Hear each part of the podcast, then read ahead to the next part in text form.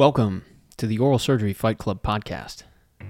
This is a collection of mock cases in the field of oral and maxillofacial surgery in a question and answer format conducted on Zoom. Enjoy. So, we've been doing this session now for, I mean, this is the third session. Um, I started putting this on and I call it kind of like an oral surgery fight club because uh, the best practice for the oral boards is really just practice, practice, practice and it's sort of unlike uh, anything any other test we had taken before. And i uh, was kind of miffed that the only way to study for it is really either go to an expensive course or try to set this up yourself. And uh, anyway having big study group is is super helpful as is listening to the audio of um, some of these cases. So i'm putting i well i have plans. I keep procrastinating.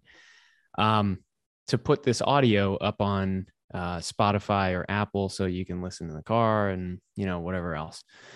Um, we had a study group uh, last session, and I think out of our 15 person group, everybody passed, including Sean and myself and Tarek and everybody else and Saltman too.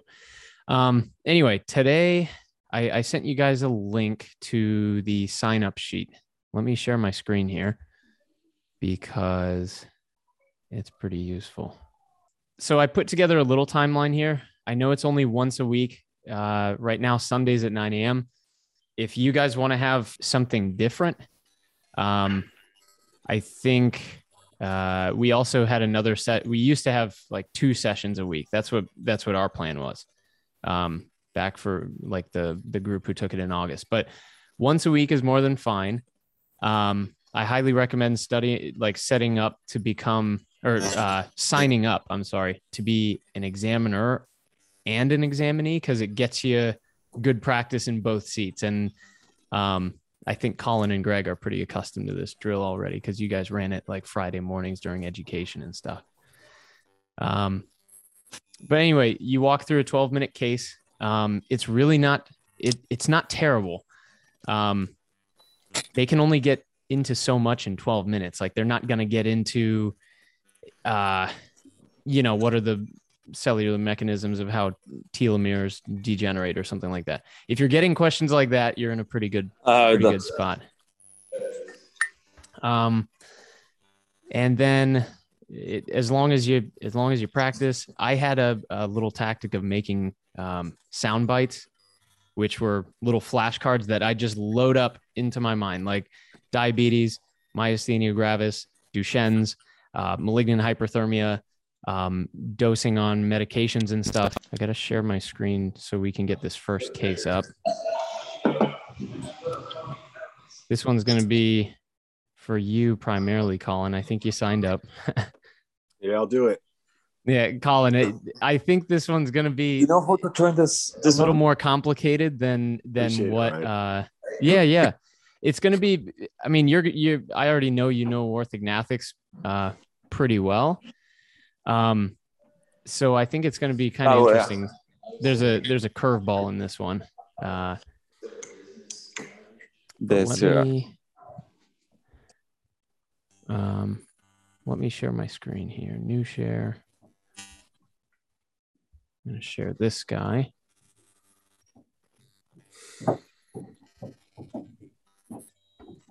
and we'll get everything going here. Let me see. Is So orthognathic case. So again, I told you guys about practicing uh, loading up sound bites is a is a good way to take some of the mental stress off on test day. Like you don't want to be thinking about what you know how to classify diabetes or how it's diagnosed or you know what a Warthin's tumor is. Like that stuff should roll off your tongue.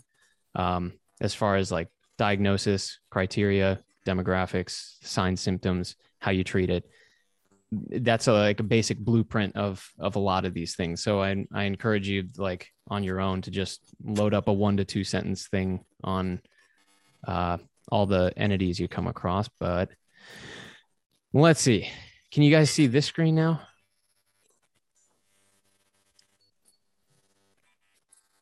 at least uh hopefully colin can see it yeah i got it yeah all right so let me play this and we'll go from there. Okay. So you get a let, us see what time it is. It's 908. All right. So you get a 20 year old female that comes in with chief complaint. I want a better bite, and my orthodontist says he can't fix me. All right. So first thing I want to do is kind of get a history of her HPI. So has she had orthodontics in the past? Is this something that she's always been struggling with, or is it something new? Uh, she really hasn't had too much ortho in the past. It's just been going slowly, but the orthodontist hasn't committed to one time frame or another. Um, she says uh, she doesn't really have any medical problems, no allergies, nothing else. Uh, what's in your physical exam for this patient?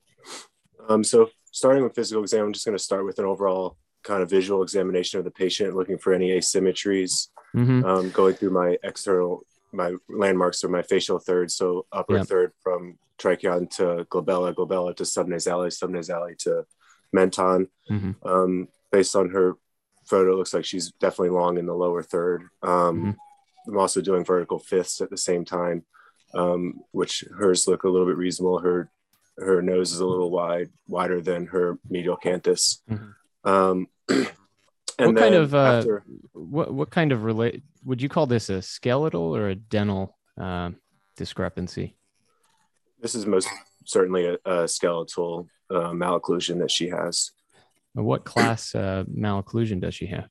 So this is a severe class three malocclusion. So she has, um, looking from her profile view, I think she has a combination of maxillary hypoplasia with a um, definitely a significant mandibular hyperplasia. Mm-hmm. Um, what would be uh, additional studies or? Um, so I'd like uh, to just get a Panorex for a screening exam first. Cool. So you get a Pano, um, you get a cone beam as well. What goes into your pre-operative planning for this? So for her, I'm going to have a lengthy discussion as to um, the indications for surgery. In, in her case, obviously, uh, an improvement in function is is at the top of the list. Um, after that, um, I tell her that she can expect some aesthetic changes, although it's not a solely an aesthetic surgery. There are aesthetic components to the um, to the surgery sure. as well. Um, as far as workup, um, we do this all, um, or I do it with virtual surgical planning. Um, so I'll need um, two sets of models or an intraoral scan to be able to submit to the virtual surgical planning team, along with a cone beam CT with her sure. in centric relation. I understand. So um, you get your virtual surgical plan, you set that just fine. Let's say you've gotten to uh, the operating room uh, or, you know, uh, on the day of surgery. Um, how are you preparing for this case and what are you telling the anesthesia team? So first of all, with the anesthesia team, I, I want to give them an idea of how long the case is going to be. So typically a double jaw surgery is going to be between three and five hours. So um, I would have them um, prepare for a nasal tracheal intubation for her. Um, I let them know about hypotensive anesthesia about an hour into the case. Um, so they may want an A line or, something um, if they want to monitor more closely with that. Um, sure. So you uh, have the catheter. You have the patient prepped and draped on the table. Uh, can you uh, walk through your surgical procedure? Yeah. So for a double jaw, I start with the the mandible. So, well, before starting, I would place a um, a K wire in the in sure. the radix for a vertical reference mark. Uh, make some measurements. I make any tooth adjustments as determined by the, the plan. I try my guides in, make sure they all fit. Um, after anesthetizing, I would start with the mandible. Like I said, I'll make a, a vestibular incision in the posterior mandible on the lateral of the external oblique ridge from the second um, between the first and second molar up the ascending ramus. I dissect through uh, mucosa um, and muscle down to periosteum. I sure. raise a full thickness periosteal um, flap up the ascending ramus. I understand. So you get up to the maxilla and yeah. you're completing your osteotomies up there. Mm. Um, what's the order of your osteotomies in the maxilla? So in my maxilla, I start with from the uh, lateral buttress across to um, to the lateral nasal wall. Once that's complete, I use um, I do a lateral nasal osteotomy with a guarded osteotome and then a double-ended osteotome to separate the nasal septum. After those are complete, I proceed to the um, pterygoid plates using an os- a curved osteotome angled inferiorly and medially um, to Sure. complete the. Uh, right as you're it. scoring the the posterior sinus wall, uh, the maxilla, uh, the the whole mouth starts welling up with blood. Mhm. What do you want to do? Um, so first thing I want to. This is before I've down fractured. Yeah, So first thing I want to do is uh, place some Afrin soaked pledgets um, in the posterior um, with maybe some Surgicel. sure. It, it, it kind of keeps bleeding. Can't really. So I'm going to Can't really complete my down fracture and try to visualize the where the bleed's coming from. Sure. So you complete the down fracture. You're able to see the the vessel. What are you gonna do?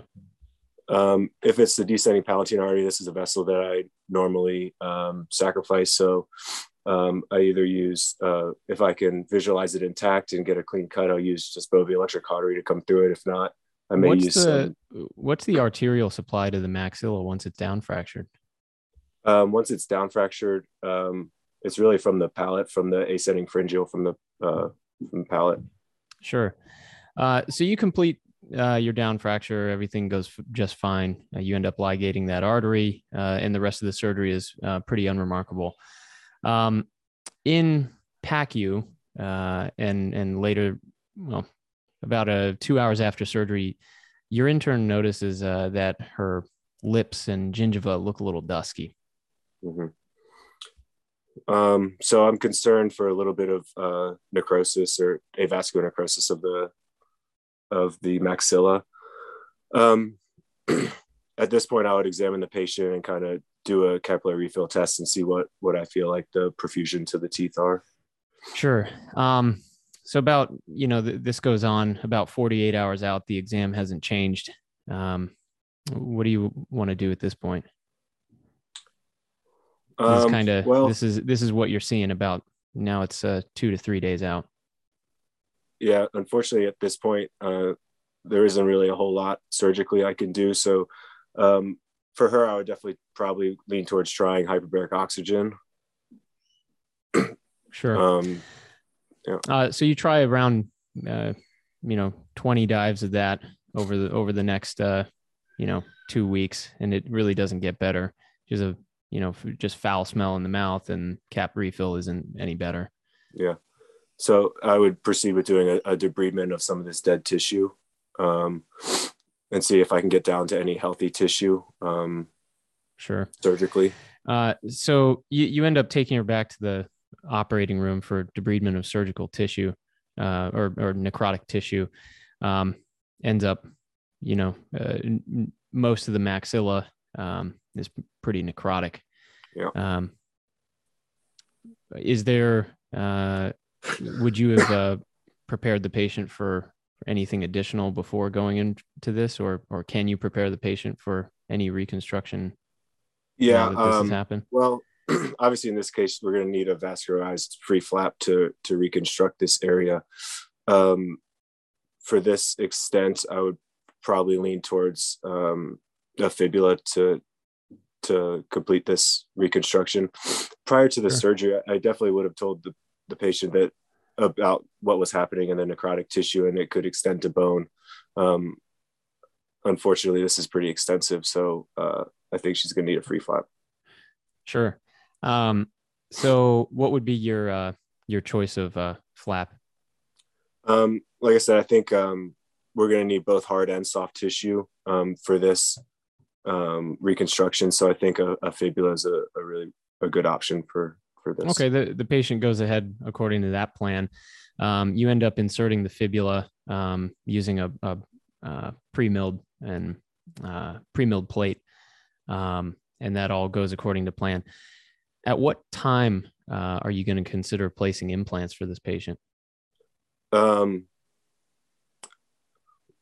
so I guess there's kind of two trains of thought. One would be if it was done with virtual surgical planning, the potential to do implants at the time of reconstruction and let them integrate. Um, or um, in this case, we had the vascular necrosis. I probably would go a different way, a more conservative option, wait until I was confident my flap had survived. In which case, I would probably wait at least six months before placing implants. Sure. So you, uh, which choice would you be making? So I would wait six months. Sure. Uh, so that all goes according to plan. I mean, that that's the case. that's the case. And that that was a full like what what time did we start? We started 908 something like that. Yeah. I mean, that, that was already a, a full 12 minutes right there. And that one got, you know, a, a little hairy. You know, I kind of sped you along. I you did really well in that one. I mean, it's you, it's you a lot different rather than just listening. I know. It's a lot different. It's a lot different. Just getting the words out. Um, My mind's so going in a million different directions. Like I know. Stay like yeah. on track.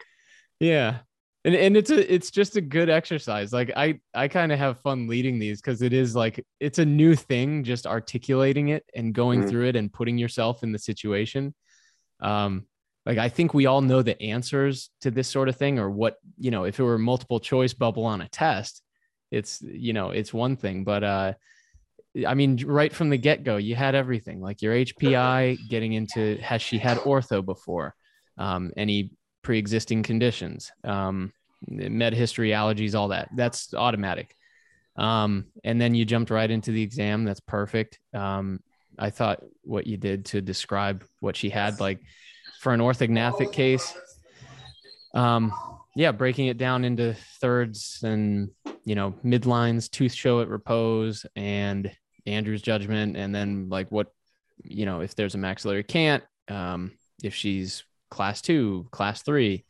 Um, does she have her third molars in? That was actually one thing I kind of forgot about till just now. Mm-hmm. Um, and how I forgot how long to leave third molar or to take third molars before the case. Is it nine months? Six to nine, yeah. Six to nine. Um, yeah, so that's another thing to look out for. Um, but yeah, you you diagnosed all that correctly, and then you know walking through the surgical plan.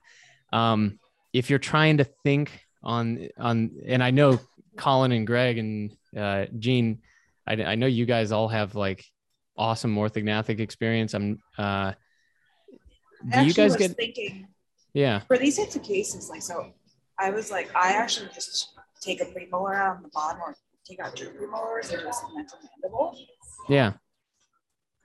I feel like all that stuff though is like they would go along, right? um, or if they'd be like if they're trying to lead you to this yeah complication I mean, of like the maxilla not having blood supply down, I'd be like, well, what if you don't want to do that? You know? Yeah. Then there's a bunch of there's a bunch of different ways it can go. Those are, I mean, that's a valid thing. If they start talking about like a Bolton discrepancy and um, like the arch lengths don't match up, um, or the, if there's a um, a transverse discrepancy, trying right. to differentiate between like whether that's dental or skeletal.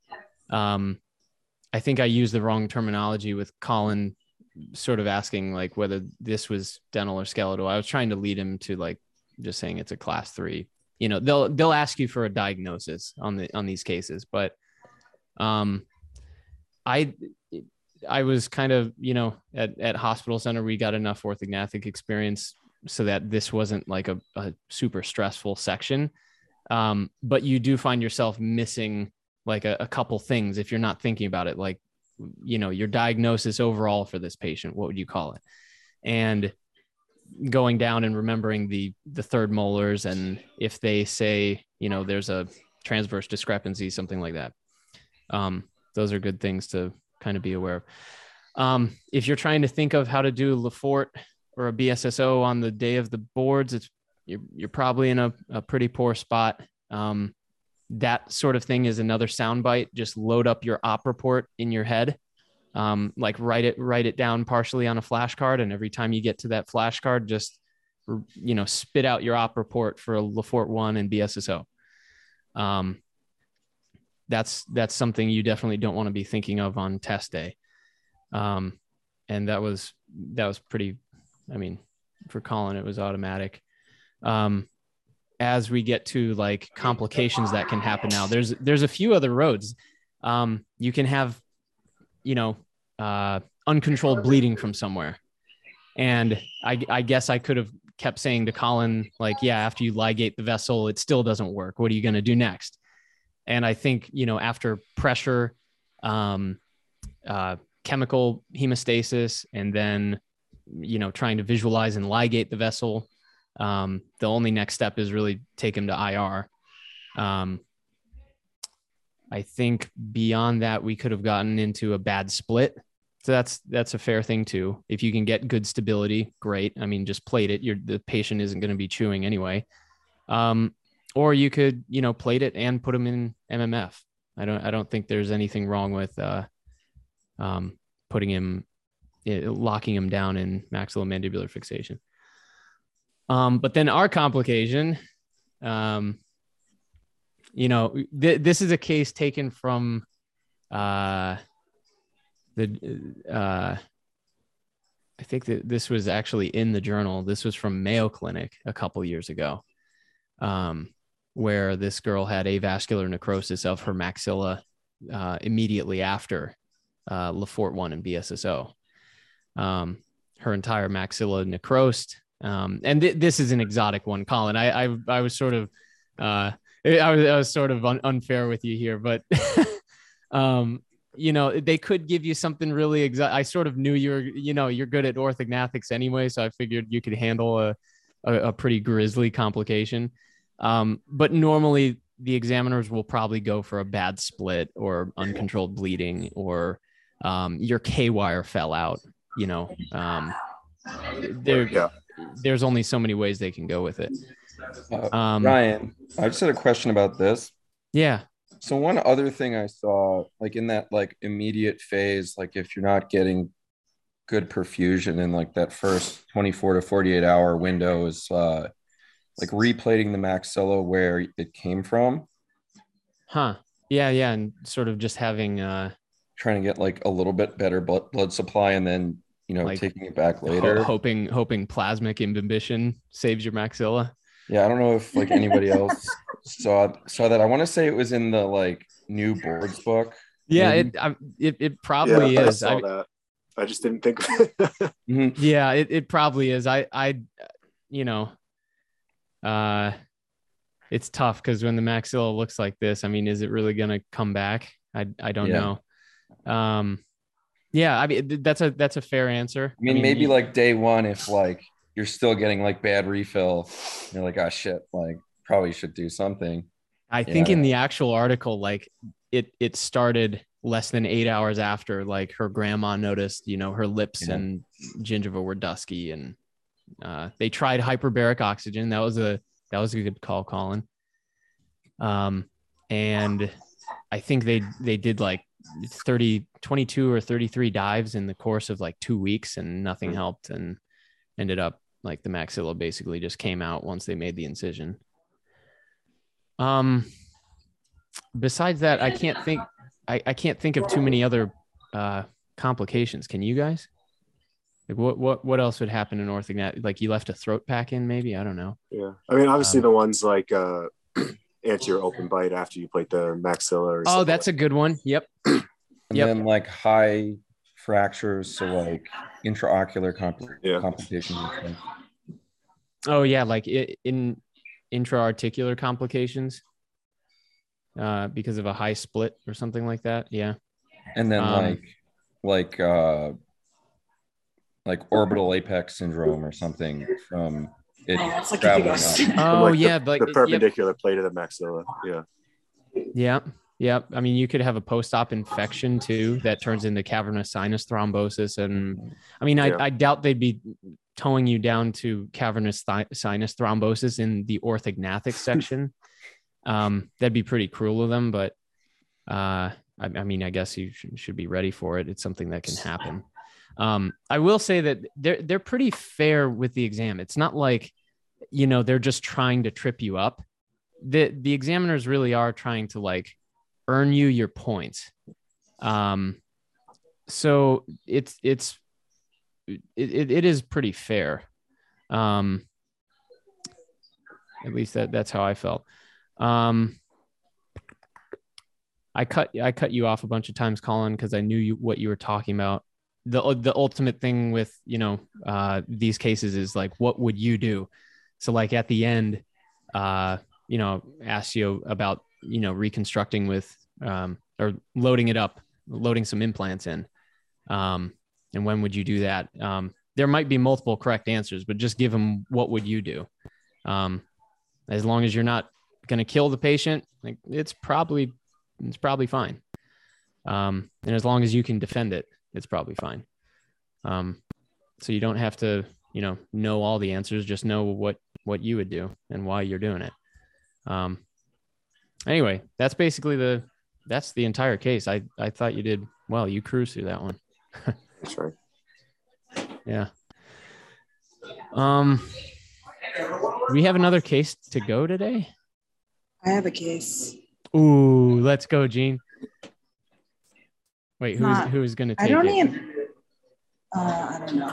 Oh, Albana, wa- Al, Albana volunteered for this. One, Yeah, I'll she? take it. Oh, hey, Albana, how's it Hey, going? what's up? You you finally broke free from the kids too, huh? Lana, I, saw, the, I saw your no, name she's on in here. the background. You might hear her. That's why my mic is Oh, like that's muted. that's fine. Yeah. Albana, I saw your name on here and I was like, Greg, what is Albana doing in this group? I totally forgot you guys were able to do this a year ahead of time. I I know. know. You guys I are so lucky. I was able like, to I was get like, it. what a gunner! Like, I in- know. a year early. She's crazy. yeah, what's up, guys? Yeah. How are you? Yeah. All right. Um, Jean probably has to share her screen. Is there a way to allow? Yeah, let me figure. I like honestly, I'm not. Oh, oh, oh. No, give hold me on. one I- second. I disabled it. One sec. I gotta enable it too.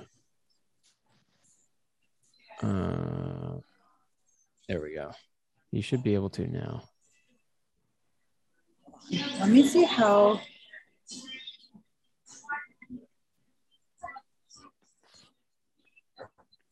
Share up here. It's easy.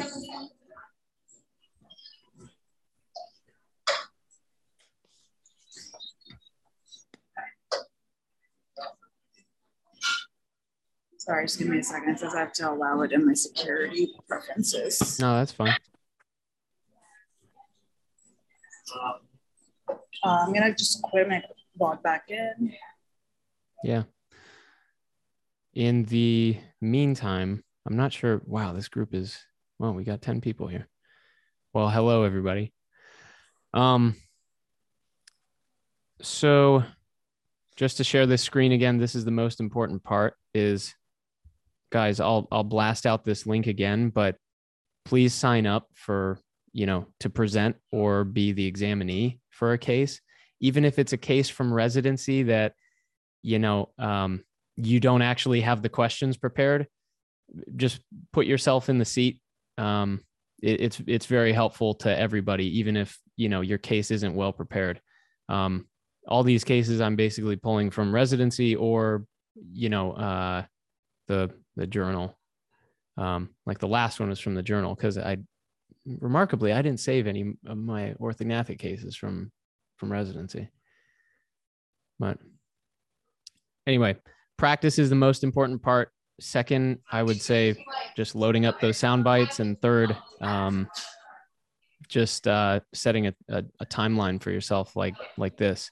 Um, Uh, let me see if I can share. yeah, is it working for Oh you, Gene? no, so you're you need to unshare now. Oh, okay. Stop sharing. Okay.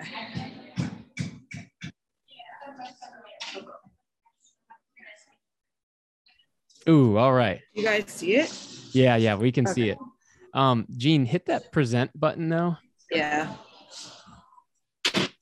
Yeah, there we go. All right, cool. Time All is right. 933. All right, let's So do we it.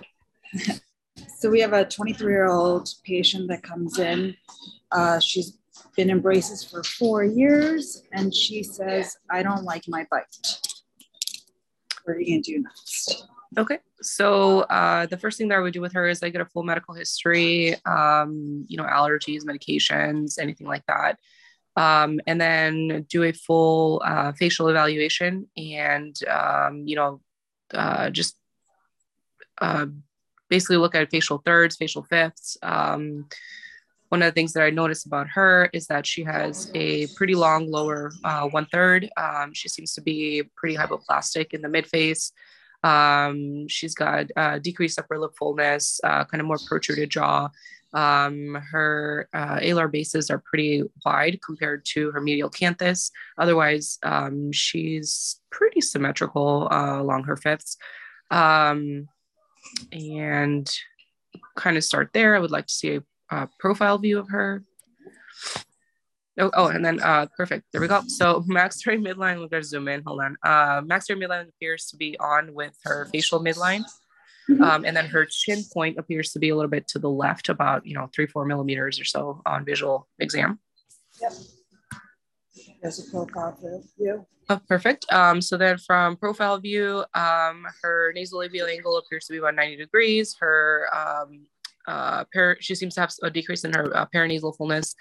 Um, so a bit of a concavity there. Um, her uh, chin appears to be prognathic.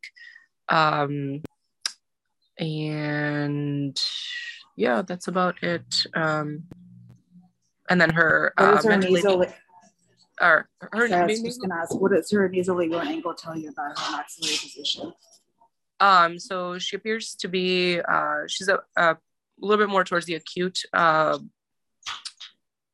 more in the acute tendency, uh, especially for a female. So that will kind of lead me to believe that she's more of a class three um, hypoplastic patient, class three skeletal, I should say. Good. What do you see um, here? Sure. So intraoral photo shows that her maxillary and mandibular uh, dental midlines uh, are not aligned. So her mandibular de- dental midline appears to be about two millimeters to the left. Um, and then she appears to have a bit of poor poor oral hygiene. I can't tell from this view if she has her wisdom teeth in. Um, and I'm not entirely sure if she has a transverse discrepancy either. So uh, from these views, uh, she appears to be um, a class three molar um, as well as class three canine. Yep. What do you see here? Um, what I see here is that she's had her upper maxillary uh, premolars extracted. She has her mandibular premolars in. Um, she does not, or maybe she has a wisdom tooth on the upper right. Um, yeah, you can see that here. Oh, there we go. All right. Um, so she's got her uh, maxillary mandibular wisdom teeth in. Um, and I think otherwise, only, I was going to mention, I, I think here, especially for the mandible, you can just see it's an ovoid arch form. Um, okay. If you're thinking of, you know, BSO versus IVROs. Okay. Okay, gotcha. Um, I'm just assuming. I don't know. I haven't yeah, taken the yeah. test yet. no, no, no. That's that's a good point. I didn't yeah. think about that. It's like like Colin said, your mind's going like a thousand miles a minute. Um, so yeah, ovoid arch form um, doesn't appear to be uh, a V-shaped mandible. Um, so kind of leads you more towards BSSO versus a um, IVRO. Um, she has her maxillary mandibular um, wisdom teeth in. Uh, otherwise, this is a diagnostic panel. Her condyles appear to be seated in the fossa. I don't see any bony pathology. Her maxillary sinuses are uh, clear. And uh, that is all that I see that's significant. Um, okay, so her Ceph, um, her Ceph shows uh, that her, uh, I zoom in a little bit, um, her she's definitely um, class three uh, skeletal. Uh, she appears to have a, uh, I mean, her mandibular occlusal plane appears to be, it's hard to see without like lines and reference points, but um, seems to be. I have a one amount analysis. Perfect. Here. Awesome. So her um, her SNA and SNB um, show that she uh, she has negative A and B. Um, so she's definitely class three skeletal. Um, her mandibular occlusal plane appears to be um, normal, I guess. I don't know what to, I'm sorry. I don't, I'm not sure. We don't, we didn't use Steiner in our like program. So I still have to get used to Steiner, but, um, what did you guys use? Uh, we did Andrews. So we didn't use a lot of these measurements really. Um, her, the only thing I can tell you is that her maxillary, um, I can't tell if her maxillary uh, incisors are proclined or retroclined. To me, they appear a bit proclined, but it's hard to know without actually like measuring it. But basically, so it's, we're skeletal class three. So what it based on what you see, what is your plan?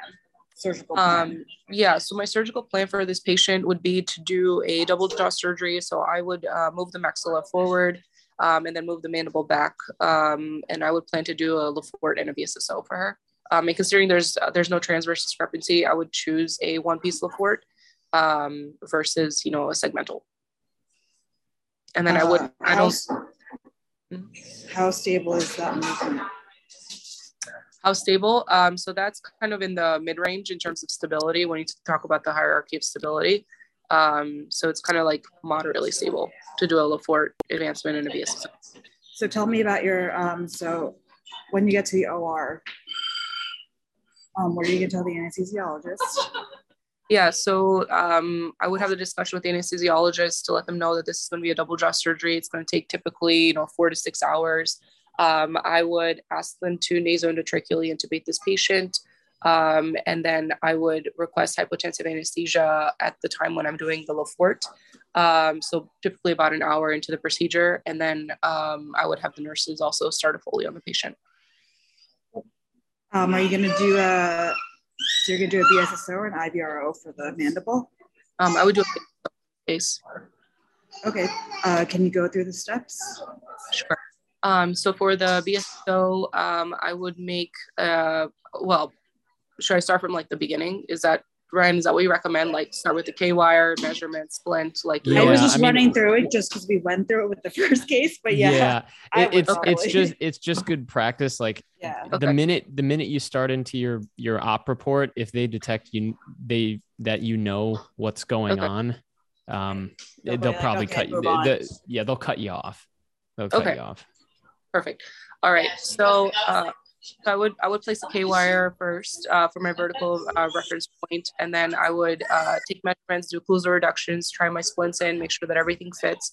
Once I verified that everything fits, um, then I would uh, inject local anesthesia. Uh, once lo- local anesthesia takes effect, I would take a 15 blade. Um, I would make a um, uh, incision along the external oblique ridge, um, kind of leading up towards the uh, ascending ramus, and then take a periosteal elevator, reflect a full thickness uh, flap to expose my mandible, um, uh, going all the way up to the lingula, taking care to protect uh, the medial aspect of the mandible, because uh, that's where the uh, inferior alveolar nerve is. And then um, once I've exposed everything all the way down to the inferior border, then I would um, make a cut along the um, medial aspect of the mandible, taking care to get through the cortical bone uh, and staying just above the lingula. And then I would bring my cut down along the ascending ramus and uh, uh, along the superior aspect of the mandible, and then make my uh, vertical cut uh, somewhere between the first and uh, second molar uh, depending on where I see the uh, the bulge of the mandible, and then take that all the way down to the inferior border, and then I would take care to make sure that my inferior border is completely um, um, cut uh, before I start uh, splitting the mandible. And then um, I would carefully split the mandible, taking using a flag at the inferior border and then a Smith spreader at the superior border. Um, and that's it. So when you split the mandible, where do you want to see the nerve? The distal or proximal? When, where do you want to see the nerve? Is that what yeah. you said? Mm-hmm. Um, so typically, ideally, you want the nerve to be kind of at the midpoint of the um, like the, the you mean like like in, anatomically oh, like no no so because we I mean maybe we didn't we just we always made sure that the nerve was dissected and was in the distal segment. Oh yeah, yeah, yeah, yeah. You want to um, release so, it from the proximal. Sure. So when you're first initially starting to split the mandible, you kind of get it to start um, essentially like flexing on you, and you can uh, you you carefully suction in between the proximal and the distal segments until you visualize the nerve. Once you visualize that the nerve is within the distal segment, then you complete your split. However, if the nerve is partially in the distal segment and partially in the proximal segment, then you have to, um, I would use a series of uh, like a Molt curette or um, a periosteal and just try to uh, carefully tease that nerve out uh, of the proximal segment so that it's completely free. Um, so while you're splitting the mandible, if you get a, let's say you get a buccal plate fracture, what would you mm-hmm. do next? Um, so what I would do is I would then complete the split. I would take the buckle uh, plate fractured segment and I would put it on the um, operating room table. I would ask the, the, surgical tech to place it in some saline, some warm saline, um, and then set it off to the side. I would then complete the split of the mandible uh, once I verified that the proximal and the distal segments are completely free and I'm able to um, secure uh, the upper and the lower jaws together with the splint and put the patient in MMF and seat my condyle, I would then um, try to plate as much as I can of, of whatever is remaining of the proximal and the, excuse me, I would, um, I would take the buccal uh, plate segment. I would use a very small uh, mid-face mini plate. I would reattach that to uh, the fractured proximal segment, and then I would use a uh, either one or two plates in order to fixate the rest of the plate fragment as well as what I can of what's not fractured, like what's, what's remaining on the. Sorry, I just you got you cut off. So you're gonna plate the buccal plate. Is that what you just said? Um, would- and then are you gonna wire the patient shut? Um, so then at that point, it just depends on how big my buccal plate fragment is. So if it's a really big fracture, then yes, but if it's not, then I would not. Meaning like if you're able to put a, a plate there. What's that? Sorry, I'm in a coffee shop. No, you're fine. um, I was just saying, so if you're unable to put a plate there, you're gonna wire the patient shut. Is that what you said? Um, yeah. So if it's if it's like a really large fragment and I feel like I haven't gotten good stability on it with my plates, then I would wire them shut. But if I feel like my plating has been adequate and it's pretty non-mobile, then I don't see any real reason why I would need to wire the patient shut. I would then just put them in um, elastics. Um, if you, what would you do if you find that you've transected the nerve? Um, yeah, so if I Yeah, tra- sure, if I transected the nerve, then what I would do is um, I would take a 7-0 nylon um, and then just try to get the epineurium together um, by um, just suturing, you know, uh, placing in a couple of stitches um, uh, to get the epineurium together, and, and and that's it. And then um, I would uh, put the patient on like uh, a Medrol dose pack, like just some long-term steroids.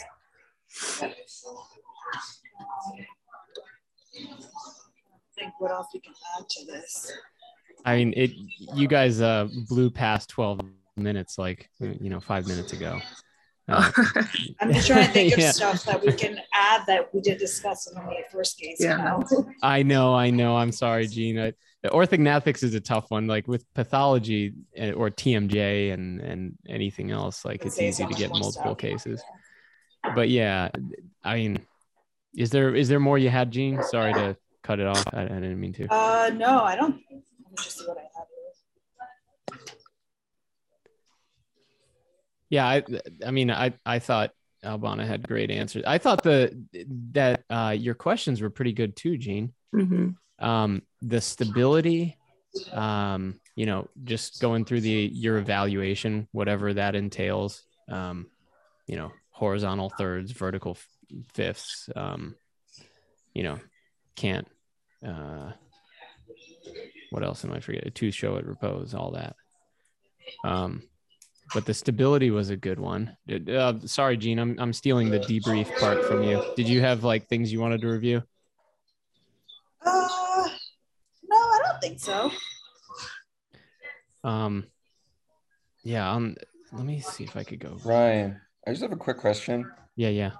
Um, What's up, BB? so given the fact that you know we were pretty uh light with cephalometric analysis from like an angle standpoint in Mhm. our program, yeah. did that come up? You said kind of not really, but like I don't know if like anyone else you've heard from like getting issue with the fact that like you know we really didn't do that stuff. We didn't use dolphin like I feel like you're. I feel like what I heard is more just to a clinical diagnosis based on the clinical photos and then the, you know, the search. Yeah, Pretty Could- could- obvious what patient. because the the It'll interesting. pretty obvious what the patient needs. Yeah, it's kind of what Gene's saying. Like it, as long as you can arrive at a at a good diagnosis, that's not like you know screwing the patient up. You're Yeah. fine. okay. Um, as long as you're not calling like a class one, a class three, or um, you know, saying you're going to do a three piece when the patient, you know, has no, uh, you know, transverse or you know, premaxilla or open bite or something like that. Um, yeah, if you if you arrive at the correct diagnosis, you're good. You don't you don't have to know like all the angles and I mean, it'd probably help to know that like the only one I really know is like SNB, and for some reason, 85 is in my mind. Um, Eight- is it 82? I think it's 80. Uh, it's 82 for SNA and 80 for SNB. Yeah. okay. Yeah. See, I don't even. I didn't have to go through any of that. Um, That's like the only thing I knew. Like in Like the- we, used on there a lot. So, and I only Yeah. included in this case because I was like, well, I probably wouldn't do anything with her maxilla. I thought it looked fine. Sure. Medical photos. I probably would just set her mandible back. If it's Yeah. probably not okay, but yeah. cool, guys. thanks, Ryan. Yeah. Yeah. Yeah. Have we'll see good you next week. Bye-bye. All right. You guys too. I gotta sharpen my swords for the oral boards. I learned him from Patel, and he's the Lord. And I'm his protege. You know I'm gonna slay all these motherfucking questions today. Cause I got the sound bites. They're gonna make these old men go, ooh, ah, like some afternoon delight. Yo, I got these questions in my sight, and I got the answers. Yo, my answers is so ill, they give you canker sores. That's a wrap on another week of Fight Club. If you'd like to participate in the study club or you'd like to submit a case, shoot me an email. Dr. Patel, as in D R P A T E L, at bondoralsurgery.com. Like, follow, or click subscribe to get updates and material. If you found this valuable and would like to support us, please head to our website to contribute. Bond is committed to creating value for the dental community and making healthcare healthier. As little as $499 gets you the Soundbites pack, a proven method designed to help you automate information during oral discussion. A full disclaimer this podcast represents the opinions of the owner and participants. We discuss no questions or answers of the American Board of Oral and Maxillofacial Surgery oral certifying examination on this podcast. The express purpose of this course is to provide continuing education in the field of oral and maxillofacial surgery for those in attendance. This course is neither approved, recommended, nor endorsed by the American Board of Oral and Maxillofacial Surgery. It is not and should not be construed as an official guide in the preparation for any American Board of Oral and Maxillofacial Surgery certifying examination. In addition, this course does not guarantee that the participant will pass any examination administered by any regulating body. The use of this podcast and the materials linked to this podcast are at the user's own risk. The content of this podcast does not constitute medical advice, nor guidance of medicine, surgery, nursing, dentistry, or other health specialties.